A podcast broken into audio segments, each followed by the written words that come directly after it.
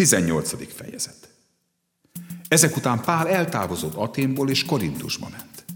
Ott találkozott egy Aquilla nevű pontuszi származású zsidóval, aki nemrég jött Itáliából, feleségével, Priscillával, mivel Claudius elrendelte, hogy minden zsidó távozzék Rómából. Pál csatlakozott hozzájuk, és mivel ugyanaz volt a mestersége, náluk lakott, és együtt is dolgozott velük. Ők ugyanis sátorkészítő mesterek voltak. Szombatonként azonban a zsinagógában vitázott, és igyekezett meggyőzni zsidókat és görögöket egyaránt.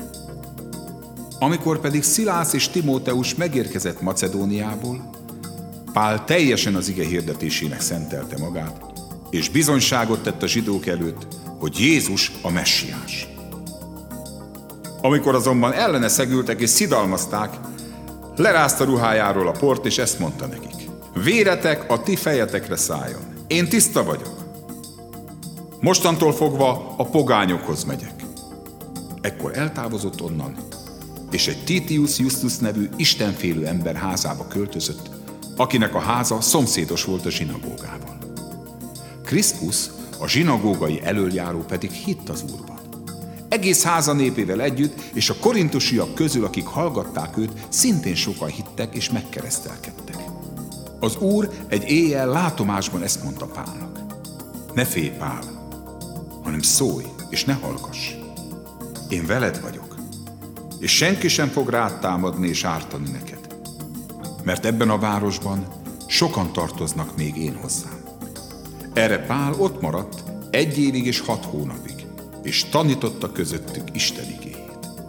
Amikor pedig Gallió volt Akhája helytartója, az Istenek engedetlen zsidók egy akarattal Pálra támadtak, a törvényszék elé vitték, és így szóltak.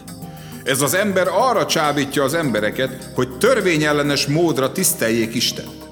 Amikor azonban Pál szólásra akarta nyitni a száját, Gallió ezt mondta nekik. Ha valami törvénytelenségről vagy súlyos büntetről volna szó, a törvény értelmében meghallgatnálak titeket. Ha viszont rátok tartozó ügyekről, nevekről és a ti törvényetekről van közöttetek vita, az intézétek el magatok, mert én ilyenekben nem kívánok bíró lenni. Ezzel kiutasította őket a törvényszék elől. Ekkor valamennyien megragadták Szosztenészt, a zsinagógai elöljárót, és ütlegelték a törvényszék előtt, de Gallió mit sem törődött ezzel. Pál pedig még jó néhány napig ott maradt, aztán elbúcsúzott a testvérektől, és Szíriába hajózott Priscillával és Aquillával együtt. Előbb azonban megnyíratta a fejét Kenkreában, mert fogadalma volt. Efézusba érve elvált tőlük, maga pedig bement a zsinagógába és vitázott a zsidókkal. Amikor arra kérték, hogy hosszabb ideig maradjon náluk, nem volt rá hajlandó, hanem búcsút vett tőlük, és ezt mondta. Ismét visszatérek hozzátok, ha Isten úgy akarja. Aztán elhajozott Efézusból, majd miután Cézáriába érkezett, felment és köszöntötte a gyülekezetet, azután pedig elment Antióchiába. Ott időzött egy darabig, majd útra kelt, sorra végigjárta Galácia vidékét és Frígiát, erősítve valamennyi tanítványt. Eközben Efézusba érkezett Apollós, egy alexandriai származású zsidó férfi, aki ékesen szóló és az írásokban jártas ember volt.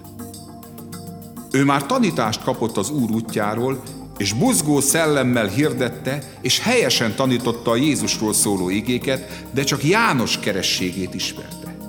Igen bátran kezdett beszélni a zsinagógában. Amikor meghallgatta őt Aquilla és Priscilla, maguk mellé vették, és még alaposabban megmagyarázták neki Isten útját. Amikor pedig át akart menni Akhájába, a testvérek bíztatták, és írtak a tanítványoknak, hogy fogadják be őt. Amikor megérkezett, nagy segítségükre volt azoknak, akik a kegyelem által hívőkké lettek. Mert erőteljesen cáfolta a zsidók ellenvetéseit. És nagy nyilvánosság előtt bebizonyította az írások alapján, hogy Jézus a messiás.